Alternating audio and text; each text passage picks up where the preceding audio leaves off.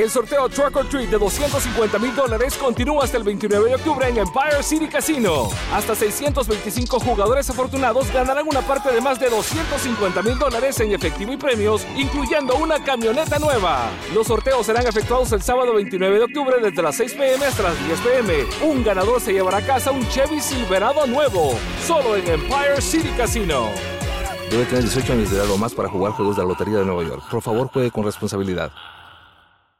Not long ago, everyone knew that you're either born a boy or girl. Not anymore.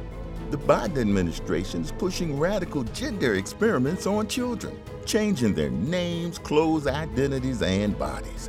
Joe Biden and his left wing allies push boys to take estrogen to appear more feminine. They push girls to take testosterone so they grow facial hair.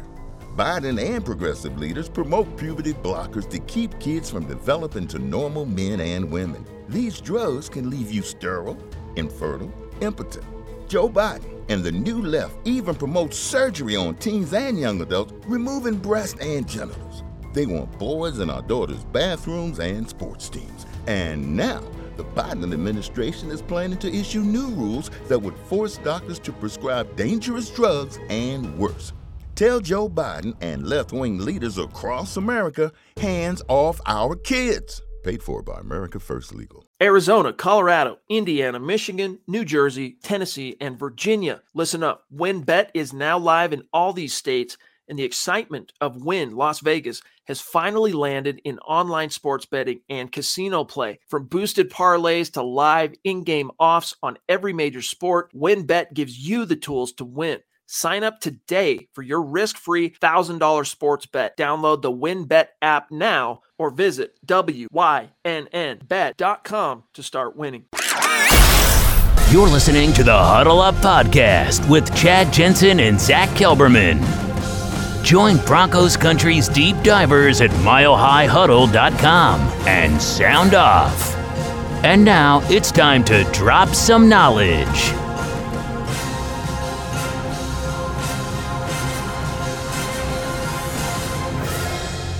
And it looks like we're good. So, welcome in, everybody. It is the Huddle Up Podcast, the gut reaction, presented as always by Mile High Huddle and powered by Blue Wire Pods. I'm your host, Chad Jensen, with me, my fellow football priest, and he is the deputy editor of milehighhuddle.com, Zach Kelberman. Zach, man, just when you thought an ugly game, A, B, just when you thought the Broncos had her in the bag, this team has forgotten how to win. I mean, Malik Reed basically by sheer force had to secure a victory for these Denver Broncos in the clutch. But we'll talk more about Malik Reed here in a minute. But what was your gut reaction? The Broncos, at the very least, snap their four game losing streak. And should it be that big of a surprise, Zach? Because after all, this is a sub 500 opponent. Exactly. We talked about this on KK for those of us who joined us, for those of you who joined us at halftime. Um, it's it was never going to be easy for Denver, and they have to learn how to win. But a win is a win is a win in the NFL. And I see some people saying it it feels like a loss. Well, it's not. This is the Broncos' MO. They beat up on bad teams like the Jaguars, the Giants, the Jets, and they crumble to uh, better competition like the Ravens, the Steelers, and dare I say, even the Raiders and Cleveland Browns. But I, I thought the Broncos would win. But watching this game, and I feel bad for my eyes that I had to put up with this for 60 minutes, Chad, as do you, I'm sure.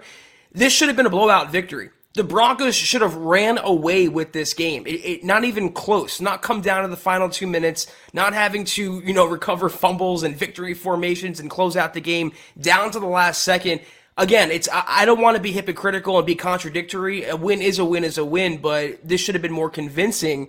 And all it's going to do though is give Vic Fangio, Teddy Bridgewater, Pat Shurmur, Tom McMahon a false sense of security for the next couple weeks. It buys them a little more rope than they had.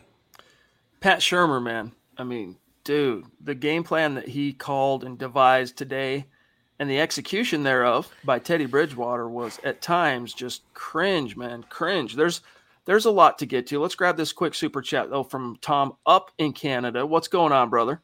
He says all we're gonna hear from Fangio is Teddy this, Teddy that, like he's uh, Tom Brady in the pocket, OMG, but Teddy did okay, just okay.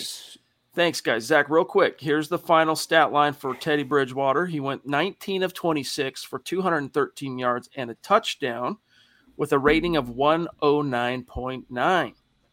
Listen up, Broncos country. TickPick should be your first choice to buy football tickets because they save fans money by never charging any service fees ever.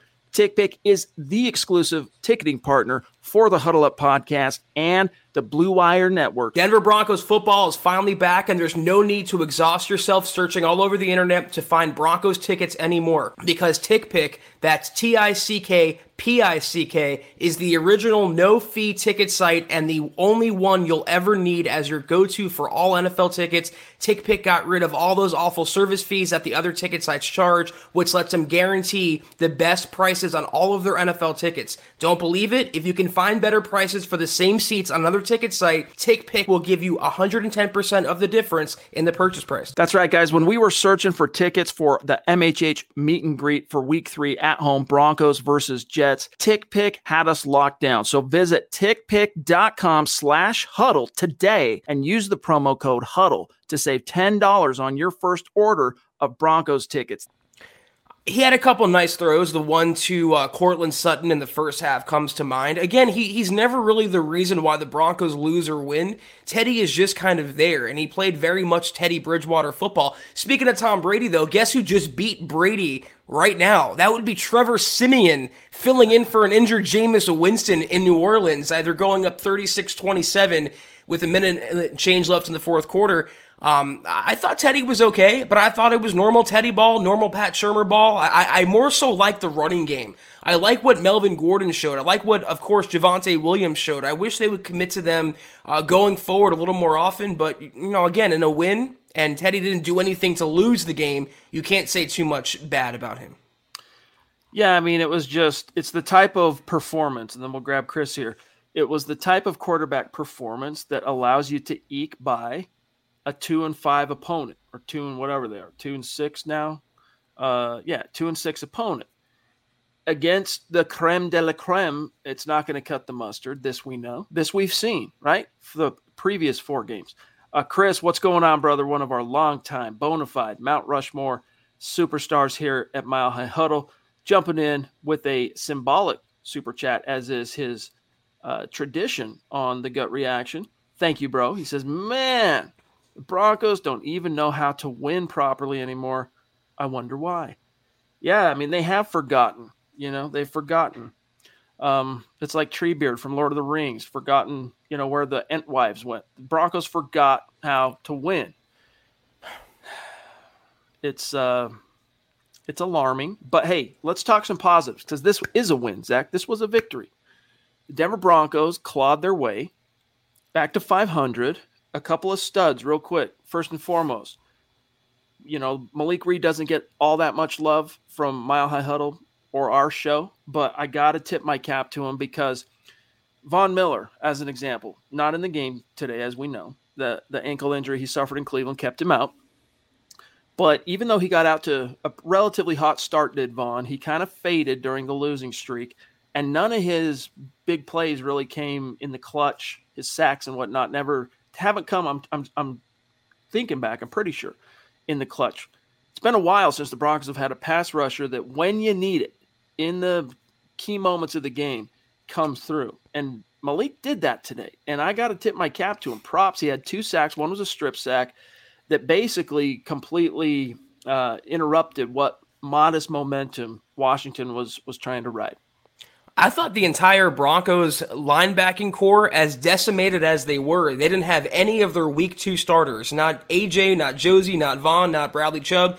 I mean, Kenny Young played well, a lot of energy, a lot of speed. I, I think um, Baron Browning played well off the edge. He's kind of cursed with injuries, but I thought the Broncos uh, linebacking core, Jonathan Cooper, by the way, is a keeper. I mean, I'm not ready to say long term answer for Bradley Chubb or Von Miller just yet, but definitely a keeper going forward. It's worth noting that Washington was down three starters on the OL. So, you know, the, uh, the, whole Broncos front seven look good. I mean, props to Shelby Harris, whose hand belongs in the Pro Football Hall of Fame. Props to Dre'Mont getting some pressure. Props to DeShawn Williams. I mean, they were Bill Kollar deserves a game ball uh, for this victory today. I thought the entire Broncos front seven, a little bit of the secondary, Pat Surtain played well, Bryce Callahan played well before his injury. Chad, uh, speaking of that, one thing they forgot they forgot to know how to do other than win is stay healthy. Garett Bolles went down, Bryce Callahan went down, Baron Browning picked up a shoulder. I mean, this team is decimated, and it calls into question once more what is that training regimen? What is going on there? Yeah, I mean, even the television broadcast took took some time today to lament and really focus on just how brutal it's been for the Denver Broncos. And you know, we wish we could say it was just this year, but you know, it's been for the better part of the last couple years, uh, or few years, but especially the last two seasons. Jesse jumping in, thank you for that super chat, my friend. He says, "Wake up, Fangio. Can the OC can the OC after that last series? Yeah, I mean, look, a handoff, okay, first down, you know, you do what you got to do there. I get it. But whatever that second down play was, why would you throw the ball there? I get it. You're thinking, but if it, if you connect, if you succeed, that's the dagger. That's officially putting them away. Well, look, dude, you already got the dagger. The dagger was the big stop. The dagger was Malik Reed's forced fumble, which put him in a fourth and forever, and they threw it up, and Justin Simmons picked it up. That was the dagger. Your job as the offensive coordinator now is to kill clock as much of it as you possibly can. And if you can't move the chains and they're able to, uh, you know, stop you on third down, cool flip the field position. Now they have no first down, or pardon me, now they have no timeouts, Zach, and they got to go the friggin' distance to to even tie the game. And yet Pat Shurmur tries to get cute. Then you got Melvin Gordon fumbling on third down. Was like it was just emblematic, Zach, of really just the issues the offense continues to have. I, for a normal, let me not say normal, let me say a playoff contending team, an elite team after that Simmons pick, the game was a wrap. And in fact, I closed, I, I turned off the broadcast because I thought the game was well in hand for Denver at that point. Little did I know they almost gave the game away in the final seconds to Washington. They have to learn how to win, but this is not week one, week two either, Chad. This is week eight now. And if you're still learning how to close out a game and you can't even kill the clock properly in the fourth quarter, you mentioned the word emblematic. I think that's perfect, and that's not going to cut it against a better team. Starting in week nine against Dallas, I mean, again, you can beat up on lesser competition. When that competition ratchets up, you got to be on your P's and Q's all four quarters. And the Broncos seem to wait once more until the fourth quarter today to really get it going. It, it just seems like in the first, second quarter, even in the third quarter, they came out, went three and out, and Washington marched down the field. They just take too long to wake up. When they do, they play good ball but they have to sustain that for all four quarters, pedal to the metal from the opening whistle. It's like you're trying to catch lightning in a bottle, you know, in terms of the streakiness at which this team actually plays well as a collective. You can't count on it. You can't bank on it. You, it's, I mean, and that's the difference that separates cellar dwellers and doldrum teams from those who are, you know, plus 500 and angling for the playoffs is they might not be dominant 24 7, every single minute of a 60 minute game. But Zach, they are executing. And I'll tell you this I wouldn't say by any stretch of the imagination, these Denver Broncos beat up on the Washington football team today. Like they came within face palming just this far, inches from an embarrassing potential outcome. If after that Melvin Gordon fumble, they get a touchdown, oh man, yeah. could you imagine? But they didn't. So hey, that water, it's under the bridge. Lawrence Rivera, thank you for being with us, brother. All your stars, appreciate it. He says, Trevor Siemian killing it today with a real coach, with a real coach. I think about Pinocchio, right? Being a wanting to be a real boy uh, against Tampa. It's the coaching. The coaching, absolutely. I mean, Zach, drop it. Chad, the Tampa Bay Buccaneers shut down Patrick Mahomes in the Super Bowl, but they allowed Trevor Siemian to beat them and to hang 36 points on them after Jameis went down or how many points he led them to. It is absolutely all in the coaching. And when you compare, I've said this before, I use many different examples. I'll use him. When you compare Sean Payton to Pat Shurmur, not a fair fight. If you gave Pat uh, short, uh, Sean Payton the Broncos offense, they would be a lot, lot better. It wouldn't require a, a couple fluky kneel downs at the end and a fumble recovery to ice out the game. Put it that way. Uh, we got a question real quick from uh, Twitch. I'm checking out the back end on Twitch. uh, from Jeremy, aka Black Knight. He wants to know, in light of the win, Zach, do you foresee the Broncos still being sellers at the trade deadline, which is you know uh, Tuesday? I didn't think they were ever going to be sellers to begin with, though. I mean, really, who are they going to sell? Kyle Fuller, Von Miller were the only ones that have come up in trade reports and speculation. But of those two, even Kyle Fuller is the most realistic, if only because he's benched now and the Broncos are getting better play uh, from Darby and Pat Surtain. But now that uh, Bryce Callahan went down, they kind of have to keep Kyle Fuller around. So I don't think they're going to be buyers or sellers. They might add a player if they think they can be in the playoff hunt. And at four and four through week eight, they still are technically. We might not think they're going to make it as a wild card or maybe even an AFC West champion if a miracle presides over Dove Valley. But they're still on the hunt technically, Chad. And I think that's the op- that's the modus operandi that George Paton's going to have entering Week Nine. Four and four, a lot of season left to go. Just an FYI for our great Twitch community, there is an opportunity, just like our YouTube Super Chat superstars and our super supporters on Facebook. If you want to support what we're doing here, there is an option through PayPal on our Twitch page. If you guys want to check that out, shout out to Black Knight for helping us to figure out how setting that how to set that up. Um, Andrew Lampy, what's going on, buddy? He says, in the immortal words of Vance Joseph, we're back. Yeah, hey, a win's a win. It is, right? Uh, it'll be interesting to see, though, one of the other um, NFL cliches, Zach, whether it holds true this week, which is winning cures all. I don't know that there's enough penicillin in this particular victory to cure the Broncos of what is evidently still some pretty serious um, illnesses. Back and having the time of his life, Chad. Word to Sergio Dipp out there, wherever you are. Uh, Cody, what's going on, buddy? Appreciate the super chat. He says Gordon and Teddy just wanted my fantasy defense to patent the stat uh, my stats. Haha. Ha. Yes, indeed. Uh, here's Bracken Schweider. Schweider? Schweider. I'm going to say Schweider because the I comes first. Welcome. Connect with us on Twitter. Appreciate you uh, supporting the show. He says, My thoughts a win is a win, but the same problems still exist. I love the linebacker play today. Kenny Young seems to have brought some life to the team. Here's what I noticed about Kenny Young. A, the dude cuts the mustard, like he gets it done. Chips down, Young delivers. But like you mentioned, Zach, it was really good observation, which is you could sense kind of an attitude juice, like just, you know, like like a Derek Wolfe, don't ever, you know, mess with us, right? Like right. that kind of a mentality. And maybe it's uh, like we talked about last week. Our hope was coming from a winning club in LA with the Rams that that kind of I'm a winner mindset could rub off on his teammates, even if it was through osmosis. And I don't know. I mean, it took him. Uh, the, the defense really wasn't the culprit today in terms of this coming down to the wire. This was the offense once again, kind of mailing it in. So I got to say, so far so good on Kenny Young. I, we don't have all this, the uh, snap statistics, and it'll be interesting to see how some of his grades come out, including from uh, our Eric Trickle, who his grades usually come out day after the game. Might be tonight, but probably tomorrow. But Zach, real quick, let me just tell you how Kenny's uh, debut finished for the Broncos. He uh, ended up with four combined tackles. All right, but he didn't play 100% snaps. Um, four combined tackles, one of which was a solo, which was a phenomenal play where he freaking uh, shucked the blocker right in the box. Boom, head on, took the guy down. But hey, let's also talk real quick, Zach. Baron Browning saw a lot of action today and he played. You know, there were some mm, moments and some young guy moments, but I liked what I saw from him today. I actually had a little bit of hope for this team's off-ball linebacker situation. Then we'll we'll uh, uh, we'll grab Shane here.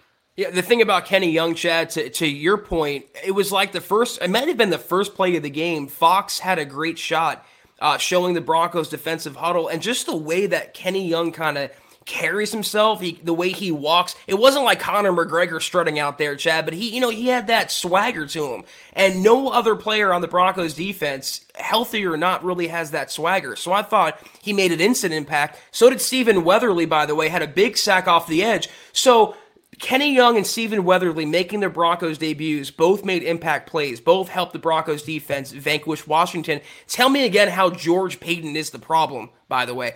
In, in, in terms of Baron Browning, um, I, I, would like to see him play more off ball than edge, but I thought um, he was explosive and it, he gave something along with Kenny Young what they haven't had in the linebacking core, even with Von Miller healthy, and that's speed. It's just sideline to sideline speed. Baron Browning would have had a sack on that first half uh, Heinicke scramble right up the middle. He kind of overplayed it a little bit, but he got around the corner. I mean, that's impressive. So it wasn't the best, most convincing output by the Broncos linebacker linebacking unit.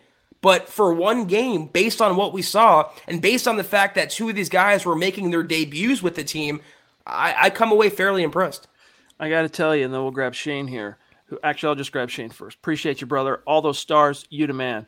He says we won this game because the defense stepped up and made plays. The offense was boring and pedestrian. Good word good word to describe, pardon me, this uh, this offense today. But Zach, how much longer? And Michael, it's great to see you too, bro. Appreciate you being with us tonight. You demand all the stars, all the support every single night in the chat, every single night after Twitter, tipping your cap, shouting us out, shouting you out. Love you, buddy. But Zach, I'm tired of seeing Kareem Jackson come flying down into the box like a heat-seeking missile, only to miss the tackle. I'm tired of seeing it, dude like at a certain point, you got to wonder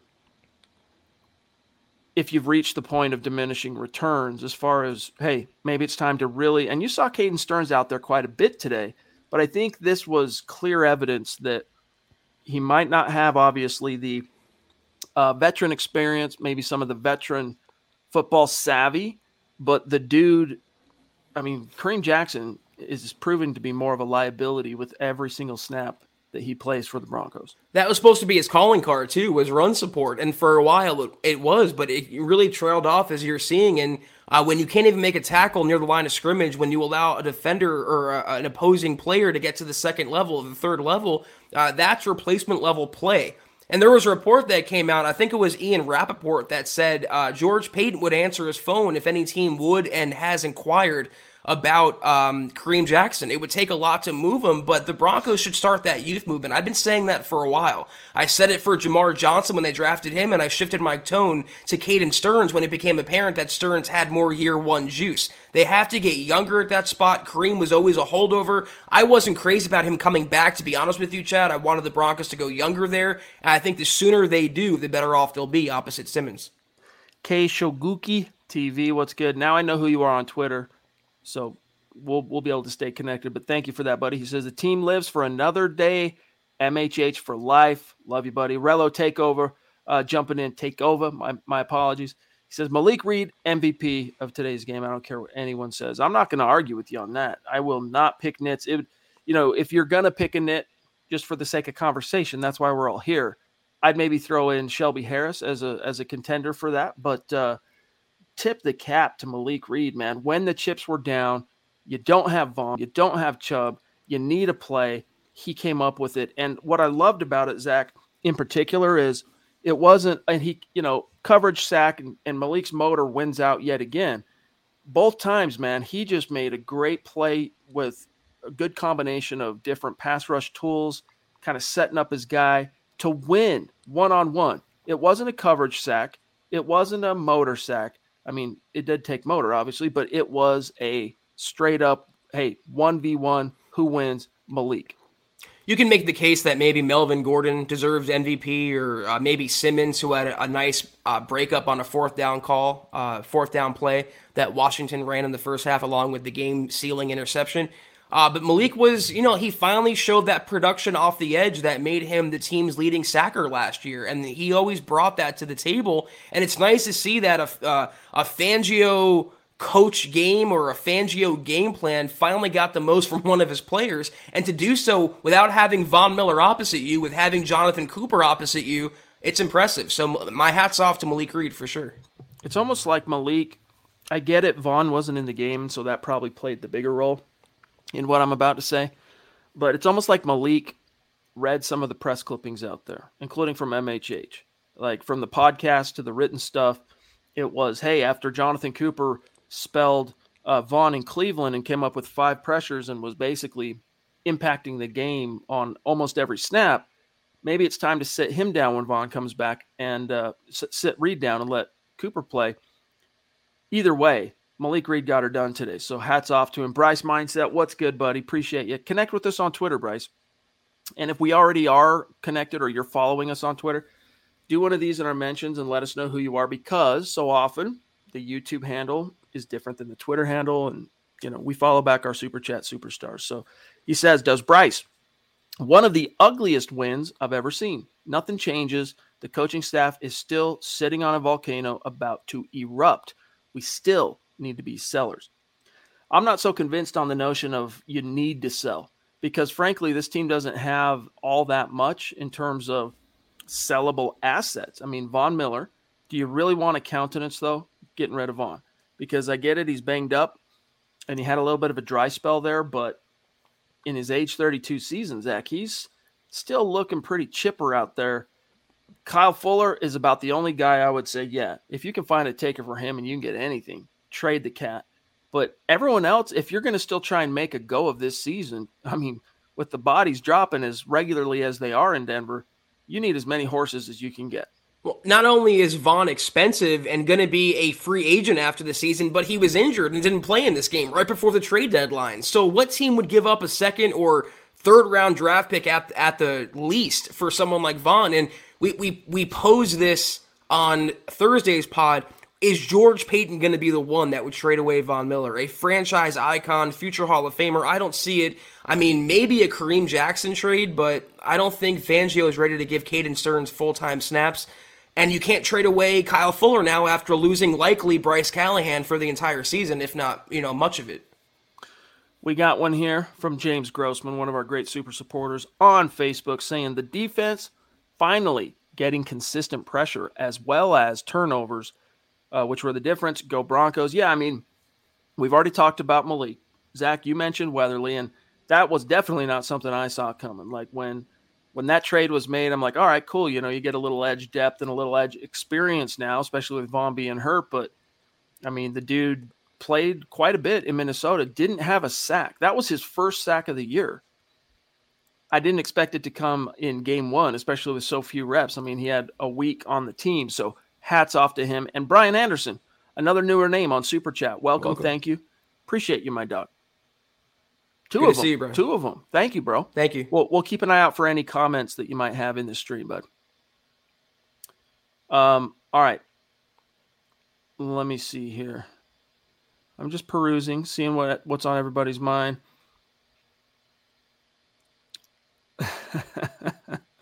some good stuff here, guys. All right, let me let me just get to some content real quick. We'll uh, we'll catch up here in a minute.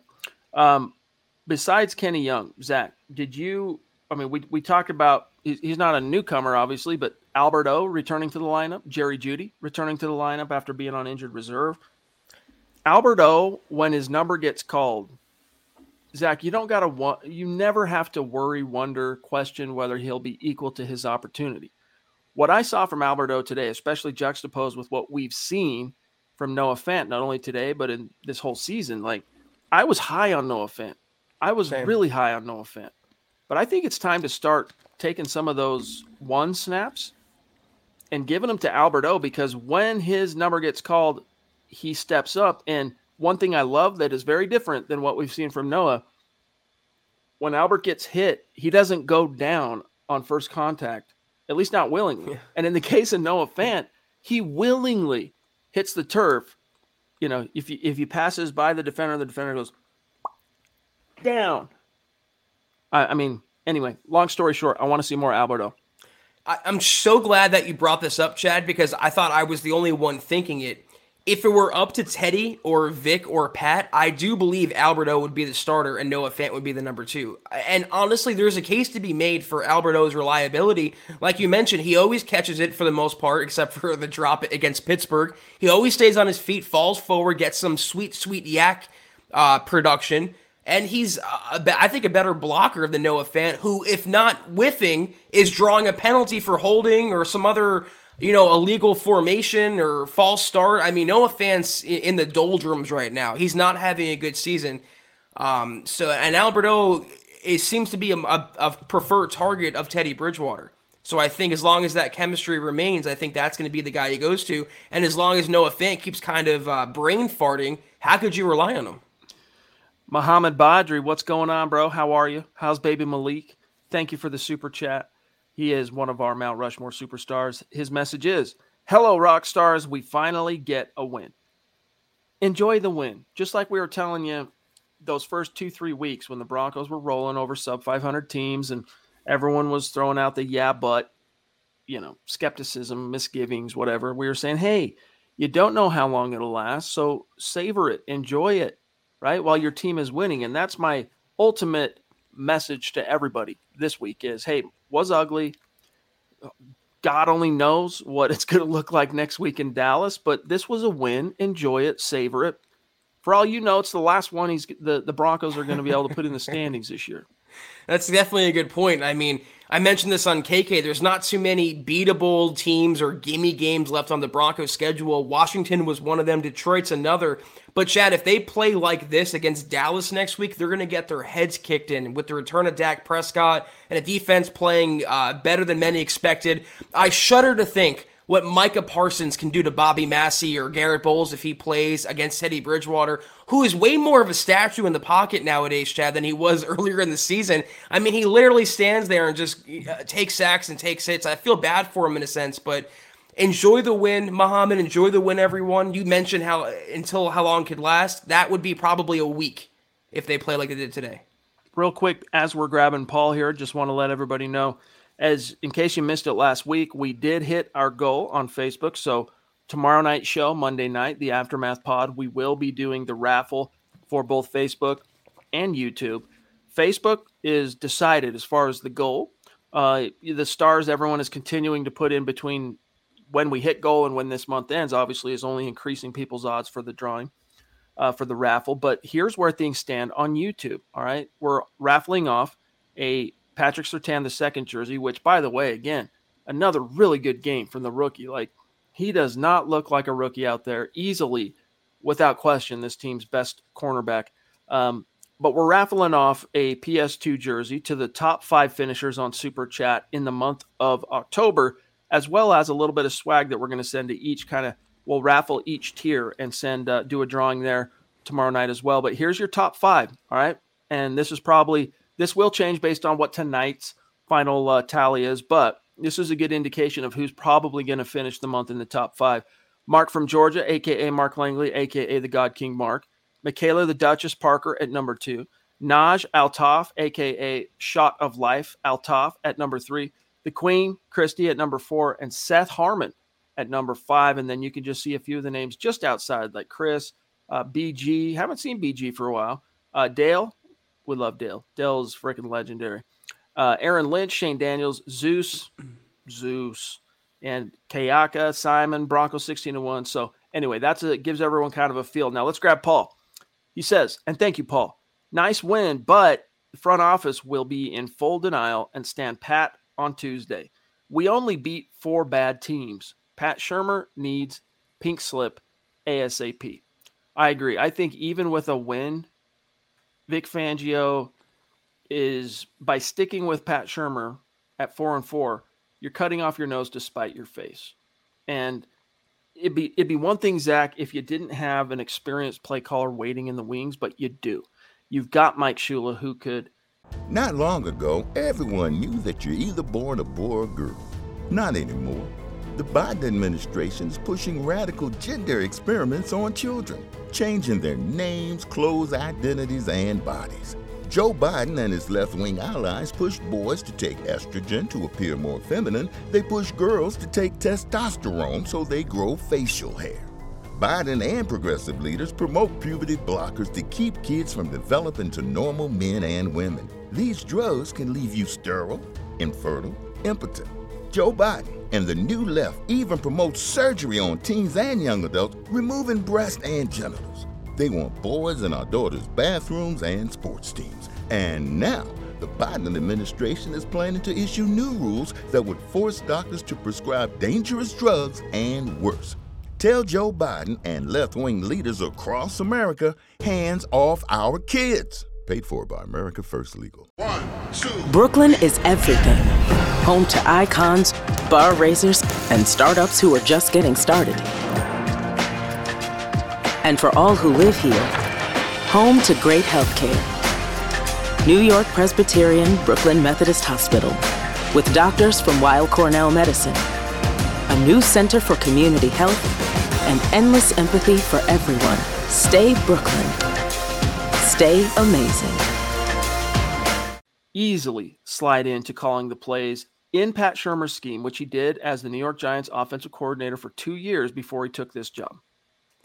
I mean, Chad, I had a spiritual awakening on that Jerry Jeudy reverse and the way they were using him in, in you know pre-snap motion. It's so sad that the offense is so vanilla that I get literally physically excited to see something as ordinary as that. It does feel like a loss in a win, and it very much was an ugly victory. But you have to you you have to beat the bad teams on your schedule. It's the same thing Chad and I said against the Giants, against the Jaguars, against the Jets good teams beat the bad teams. And the Broncos might not be a good team, but they're good enough to beat the bad teams. But all it does, to your point, Paul, I mentioned this earlier, is giving George Paton a false sense of security and giving Vic Fangio, Pat Shurmur, Tom McMahon plausible deniability to say, listen, look, we rallied from a four game losing streak. We're at 500. The Chargers lost today. The Chiefs are in the doldrums right now. I mean, the season's still ahead of us, but it's just to me smearing lipstick all over the pig, Chad. No matter what cliche or expression you want to use,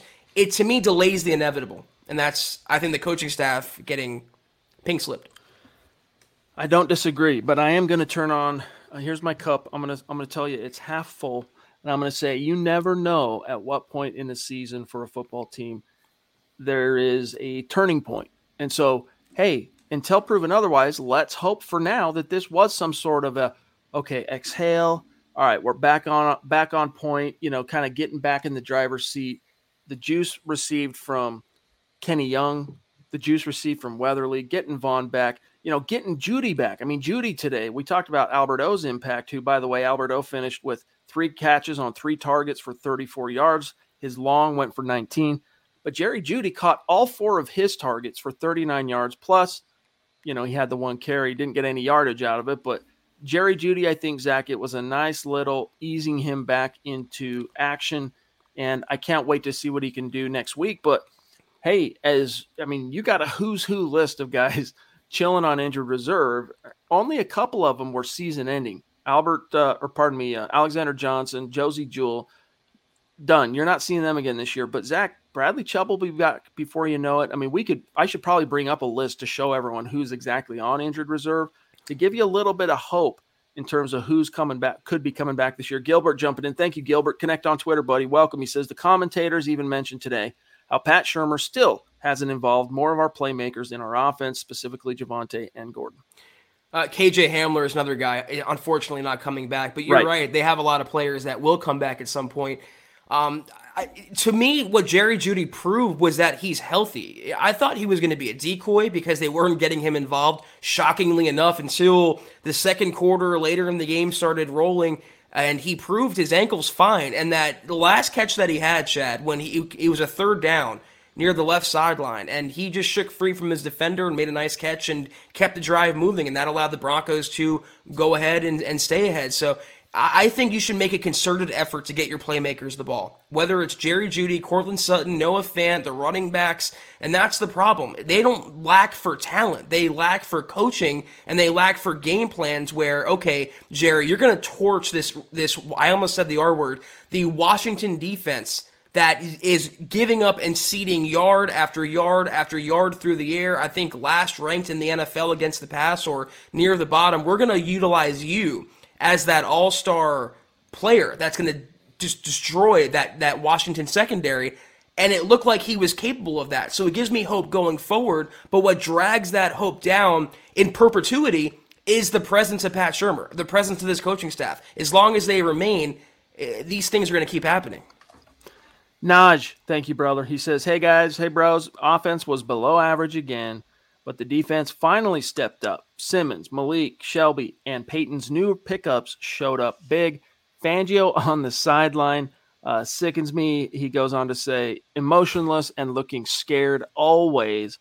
I love the win. And Randy saying here, thank you, Randy. Love you, buddy. He says, OMG, that win was painful. Bring on the Cowboys. Ha ha. And hashtag fire Vic and Pat. Michaela the Duchess, what's going on? How are you today? We need Michaela's energy. We need her juice in this chat right now. She says, This game should have been a blowout if we had a decent or a half decent offense. Shameful. By the way, Kenny Young replacement had an interception. How are you going to root? Uh, how are you going to root next week, Zach? You know, for those of you who don't know, Zach uh, holds a job as well covering the NFL, covering the Dallas Cowboys for Heavy.com. So this is why Michaela's asking. I'm going to root for good football, Michaela. I just want to see a good game. I have my own reservations about how the game could go, but um, it's easy for me to cover just one game next week and the teams playing each other the first time since 2017 when uh, old Trev led a blowout. It was at 42 17 against Dallas in Denver. Great game. Um, I just remember that that Aqib Talib pick yeah. six that took like 90 minutes to cross the goal line. this is great. Then he did the, the, the Denver, the mile high leap into the crowd. Uh, it's going to be interesting. It, again, though, Michaela, it should have been a blowout. And if they play this way against Dallas next week, even with the returning Prescott, who's not playing tonight, um, it's not going to be pretty for Denver. And all the worries and all the criticisms that we've been saying amid this four game losing streak, now deceased, will come roaring back to life. Broncos, Bama Broncos, Brandon Harden, who starts every single super chat with Bama Broncos. Then he goes on to say, Why does it take Pat Shurmur until the fourth quarter uh, to started to uh, playing the to whole win? team? Yeah, I mean, it's coaching. It's a puzzle, my friend. Wish we could tell you. Wish we had the answer. Dave Glassman, what's going on, Dave? Hey, by the way, Dave, I know you have slow getting up. Broncos Book Club is coming back here very, very soon. I was intending for it to be uh, to begin again this weekend, but had some things getting in the way with the fam uh, on Saturday, Halloween, all that stuff. So my apologies, but it'll be back on this coming week, and uh, we'll catch up. So Dave says, 14 year anniversary for Mr. and Mrs. Glassman. Congrats. Nice. Hey, hats off, dude. That's an achievement. Congrats to you, man.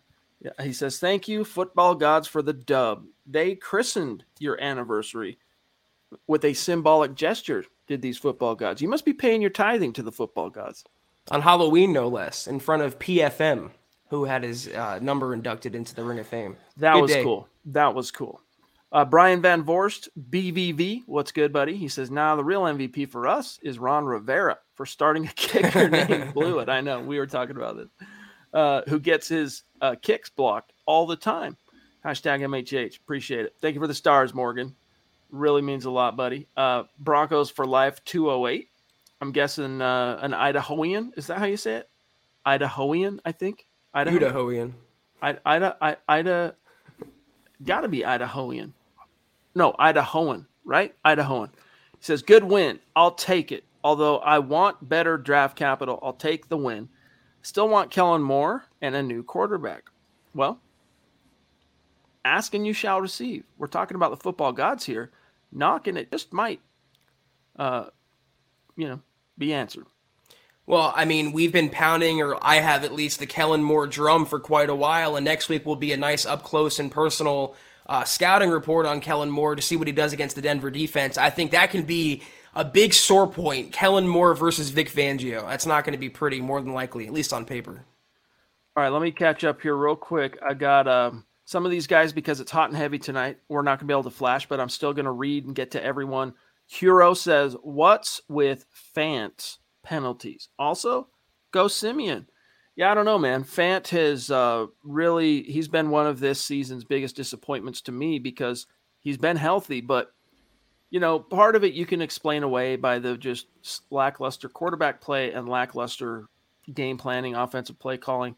But the buck also has to stop at the feet of Noah Fant. Right. When he has been given his opportunities, he just isn't maximizing them. I mean, even today, like we mentioned, Zach, three targets, Albert O caught them all.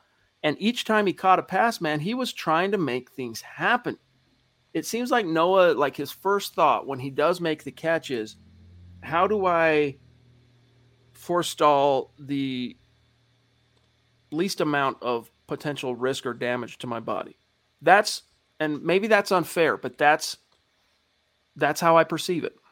First of all, I'll always be a Trevor fan, a huge fan of Mr. Skittles jacket himself. I, he's just a gamer. I was surprised he's still hanging around. I didn't know he's the backup in New Orleans, but he comes in and does his job. I'll always be a Siemian fan. in terms of Noah Fant, I, I, we're both huge fans of him on this podcast, Chad, and he does still have Pro Bowl potential, I think, in a different offense, different quarterback, different scheme. But there's something about him that's lacking this year passion, intensity, focus, wherewithal. There's something that's not set to 100 in Noah Fant's brain and body, and that's what's contributing to the penalties. That's always a discipline issue when you have false start penalties and technique issues, stuff like that. He's not doing something right during the week, but then you have to drill down as to why he's not doing something right. Psychologically, I just think he's very kind of, not very, but a little checked out of this year's offense. Joe Spaeth, what's going on, buddy? Thank you for the super chat. Very generous. Joe says, I know they won't fire the coaches after a win, but is there any easier assignment than being the defensive coordinator facing the Broncos each week? Must be nice knowing the team you're facing can't sniff 30 points. Love the show. Thanks, guys. Thank you. Thank you, buddy. Yeah, man, it's a it's a layup. That's one of the things we were talking about on the uh, Mile High Roundtable on Friday. Right? Was you know it's easy to circle Washington and say, hey, here's a get right team for the Denver Broncos, but it's been the other way around. Teams have been circling Denver as the get right opponent. Uh, Michael, appreciate you, bro. He says, run the ball with Javonte and Melvin more.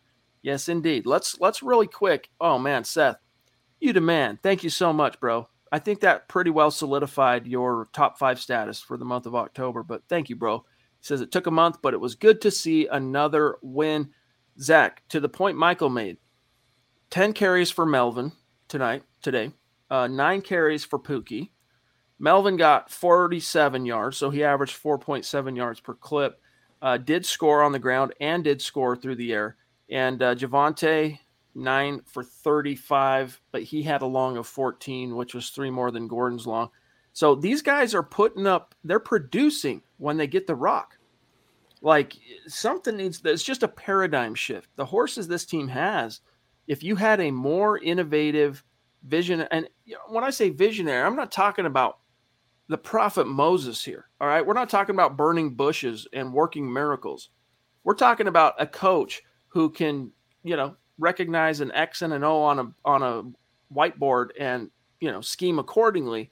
But just a coach that with a little bit more vision, a little bit more ingenuity, you could do something. I mean, Mike Shanahan with these running backs, and this offensive line, I'm telling you right now, you'd have a very prolific rushing attack. So, uh, but the problem is, Zach, you have a offensive coordinator who wants to run 11 personnel.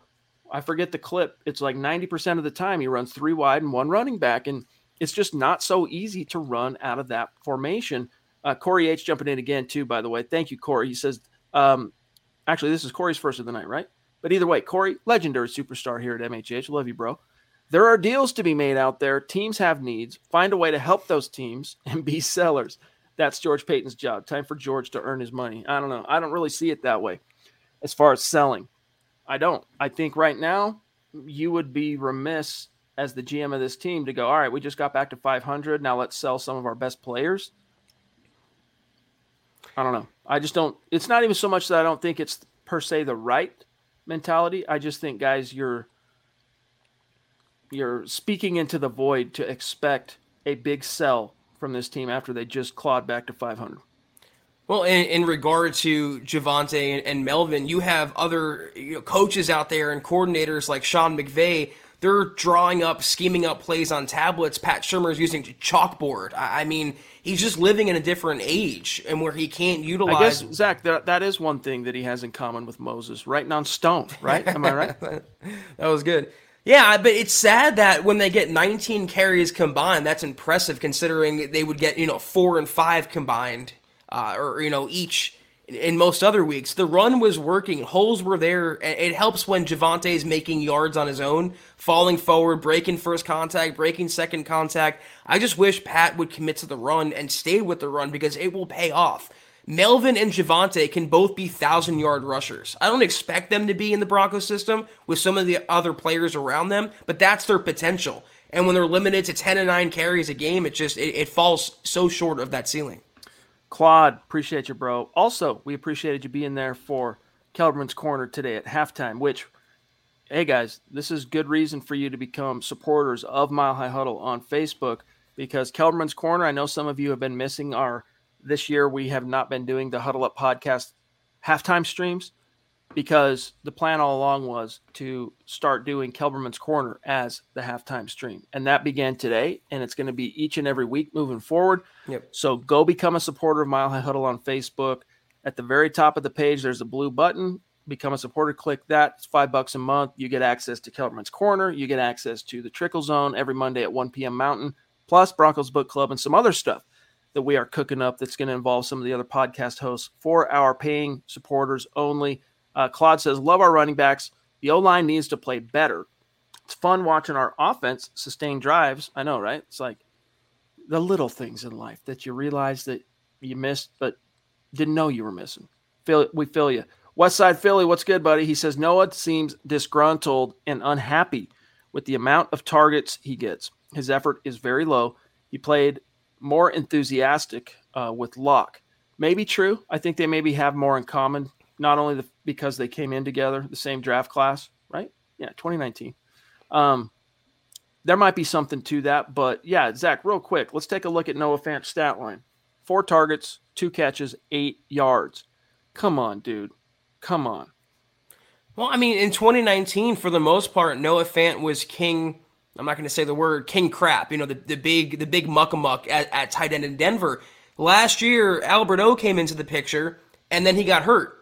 And then it was Noah Fant being the, the big fish in the small pond once again. Now it seems like they're both, he's a minnow, Noah Fant. He's a very, very small being in an extremely big pond. And it seems like the bigger fish right now is Albert O. But when you're first round tight end, a potential perennial Pro Bowler has two catches for, what'd you say, eight yards? Eight yards. Four yards a catch I mean, it, might be his attitude. It might be the Broncos not trusting him because of the penalties. But you got to find a way to get get the ball in his hand, especially in the red zone or on third down, short yardage opportunities. Two catches for eight yards. That's unacceptable. Swag Nash, what's going on, buddy? Appreciate you being with us. He says 32 years of being a Broncos fan. I've never wanted them to lose so bad. I'm sick of watching this dumb coaching staff, even though we won. Still, fire Shurmur. Hey, man, you're you're you're preaching to the priests. We're with you on that. Trust.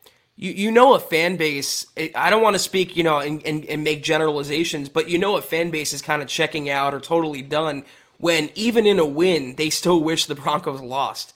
I it's it's it's crazy. Uh, before we grab Dennis, I just want to shout out really quick. The stream jumped him, so I can't flash his super. But Ivan Jose Talavera down in Mexico, jumping in with a very generous super chat. So thank you, Ivan. Appreciate you.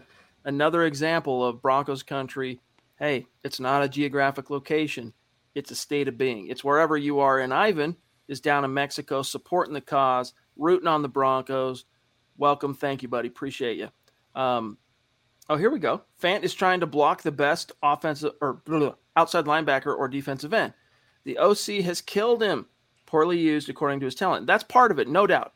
And that's what I was saying earlier is, you know, there are uh, extenuating factors here that you can point to, but let's not completely, uh, you know, absolve Noah Fant of all responsibility right. for what has been an extremely lackluster for or third year, third year, pardon.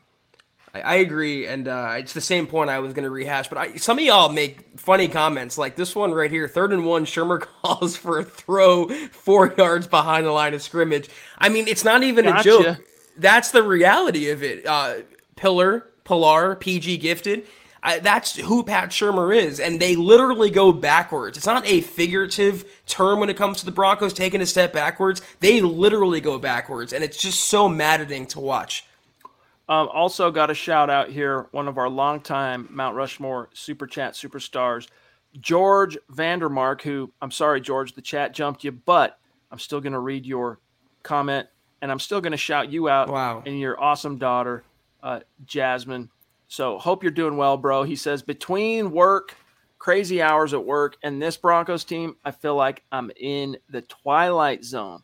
Yeah, I feel like I'm, it's Groundhog Day. That's what I feel like. If we're talking about you know movies and television shows relative to this team, I feel like I'm on Groundhog Day. Nothing changes. It's the same year in year out. Uh, the Queen, what's going on, Christy? Thank you so much. She just not only bolstered her top five, but she probably she may have jumped a spot or so with this very generous super chat. And she says a win is a win. Still 99 problems. but a win ain't one. Truth. Truth. Well said, Christy. Thank you so much.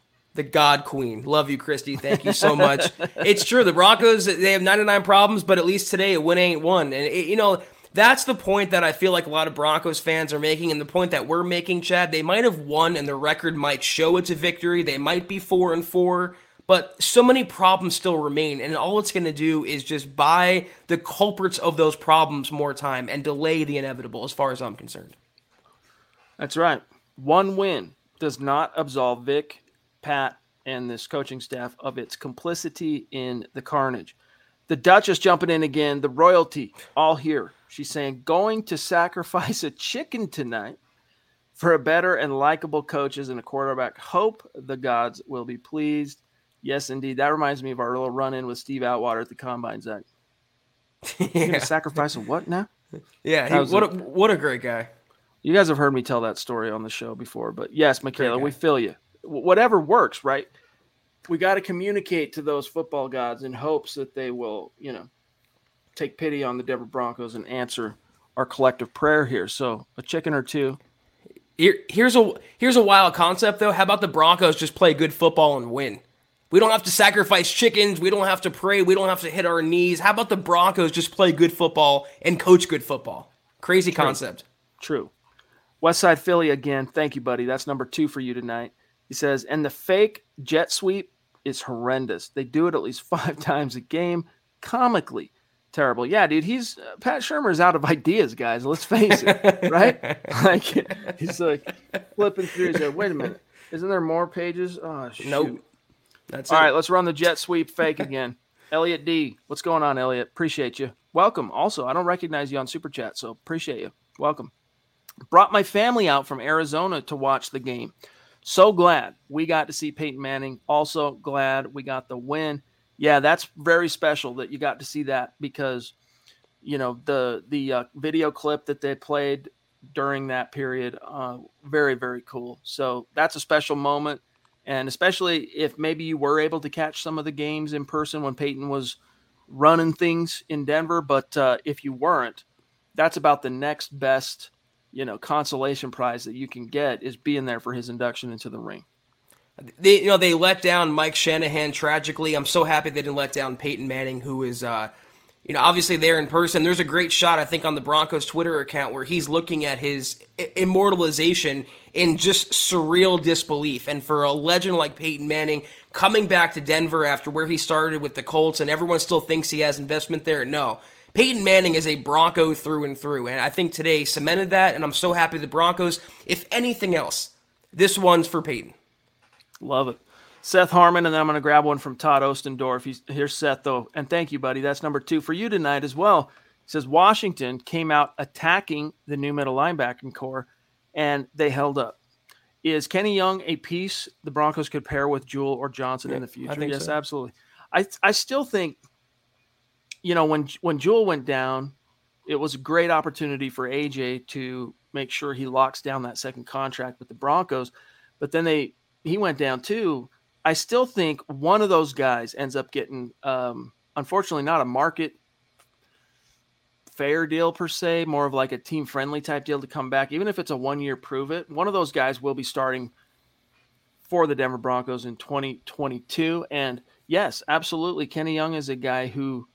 That's why what we were telling you last week when the trade was made was, hey guys, like this helps now and it helps later. So this this was a good move, especially for what you had to give up to get Kenny Young. Very good. Uh, Todd Ostendorf. See, this is what I mean, guys. He, here he is saying, I did my part. I hit the like, do yours, and like the show. Got to support these guys. Look, you, each and every one of you that are in the chat, that are watching, that are listening after the fact, you are Mile High Huddle. We just work here. This ownership that you guys take of the show, we love it. And it just makes us so proud and grateful that uh, we have you to talk to uh, four times a week, at least for Zach and I.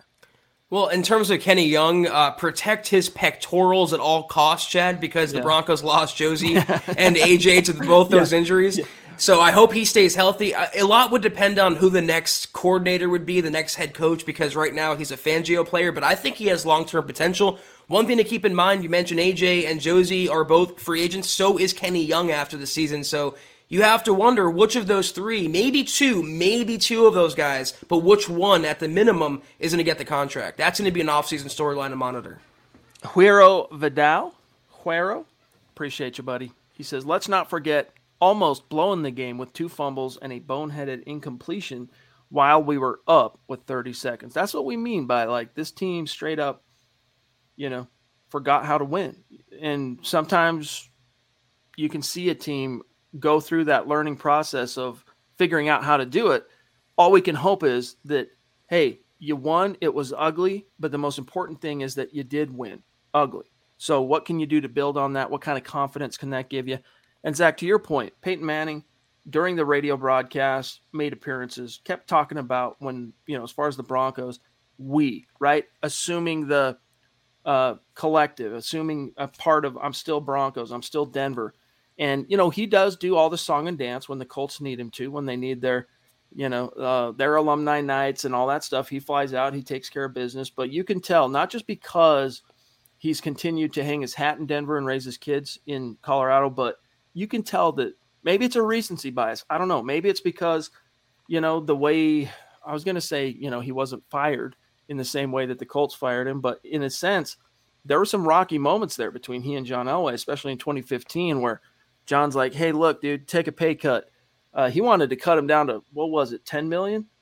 Um, yeah, he wanted to cut his 19 million dollar salary to 10 million, and of course, his agent was like, "Yeah, right, John."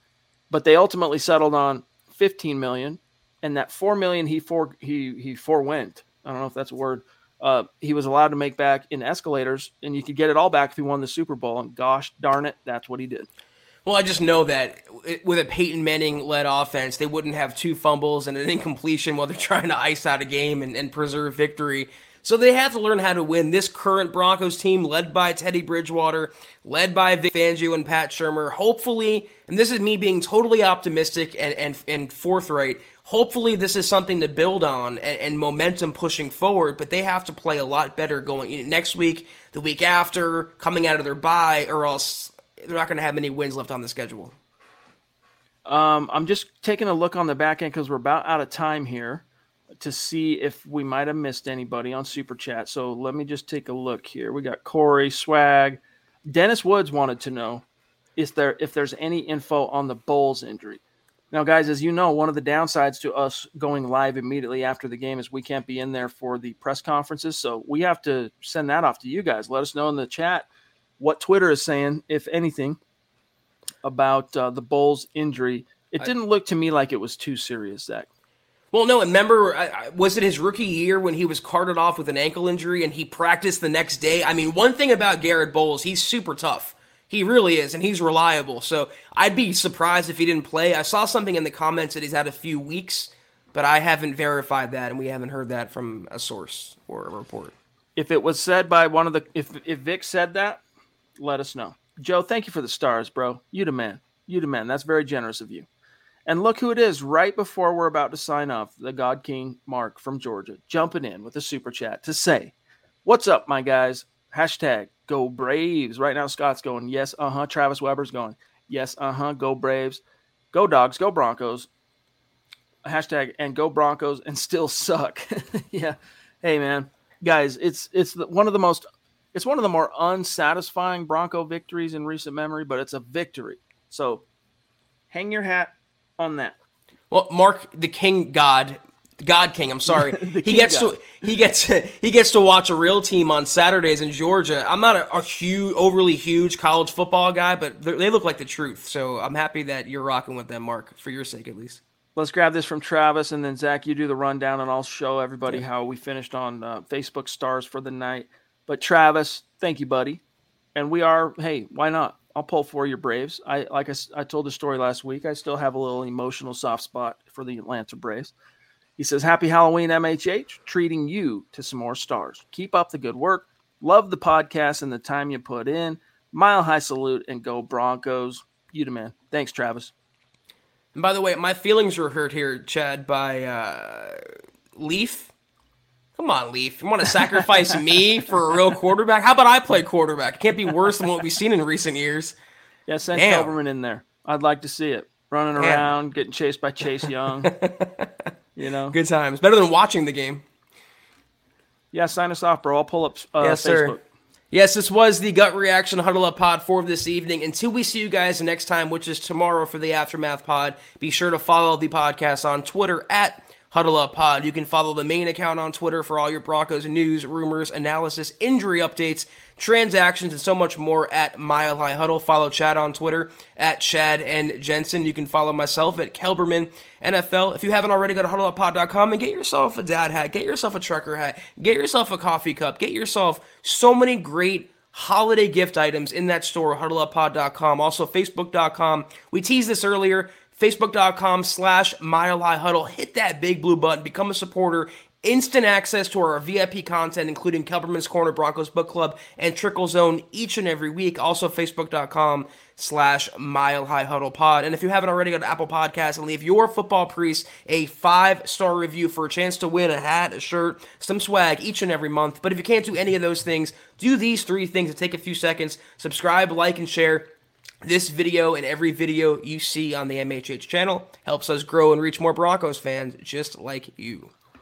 And on that topic, we will be doing the drawing for uh, the October Apple Podcast. So if you left a review for the show, five star review in the month of October, your go- your name's going in the hat. We're going to do the drawing tomorrow night to see who gets a little piece of MHH swag. So stay tuned for that.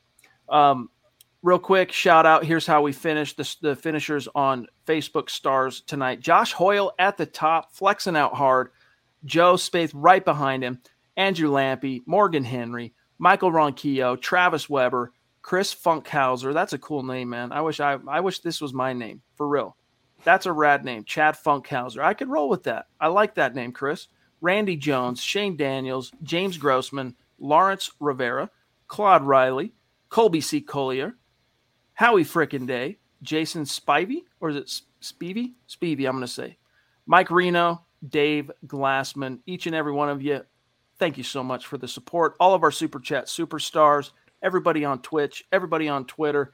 And as Zach said, we'll be back tomorrow night for the Aftermath podcast. And don't forget, tomorrow morning, Broncos for Breakfast is now rolling on Monday mornings as well after the game. So stay tuned for that on the bright 7:30 a.m. Mountain Time. Take care, guys, and as always, enjoy the win, but as always, go Broncos. You've been listening to the Huddle Up Podcast. Join Broncos Country's deep divers at milehighhuddle.com to keep the conversation going.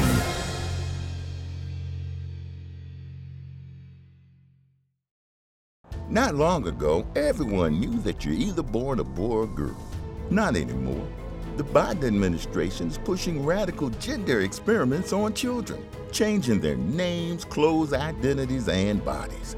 Joe Biden and his left wing allies push boys to take estrogen to appear more feminine. They push girls to take testosterone so they grow facial hair. Biden and progressive leaders promote puberty blockers to keep kids from developing to normal men and women. These drugs can leave you sterile, infertile, impotent. Joe Biden and the new left even promotes surgery on teens and young adults, removing breast and genitals. They want boys in our daughters' bathrooms and sports teams. And now, the Biden administration is planning to issue new rules that would force doctors to prescribe dangerous drugs and worse. Tell Joe Biden and left wing leaders across America hands off our kids. Paid for by America First Legal. Mary redeemed a $50,000 cash prize playing Chumba Casino this year. I was only playing for fun, so winning this was a dream come true. Chumba Casino is America's number one social casino experience. It's serious fun. With over 80 casino style games to choose from, you too could win life changing amounts of cash. Be like Mary. Log on to chumbacasino.com and give them a whirl. That's chumbacasino.com. No purchase necessary, void or prohibited by law. 18 plus. Terms and conditions apply. See website for details. The voice in the preceding commercial was not the actual voice of a winner.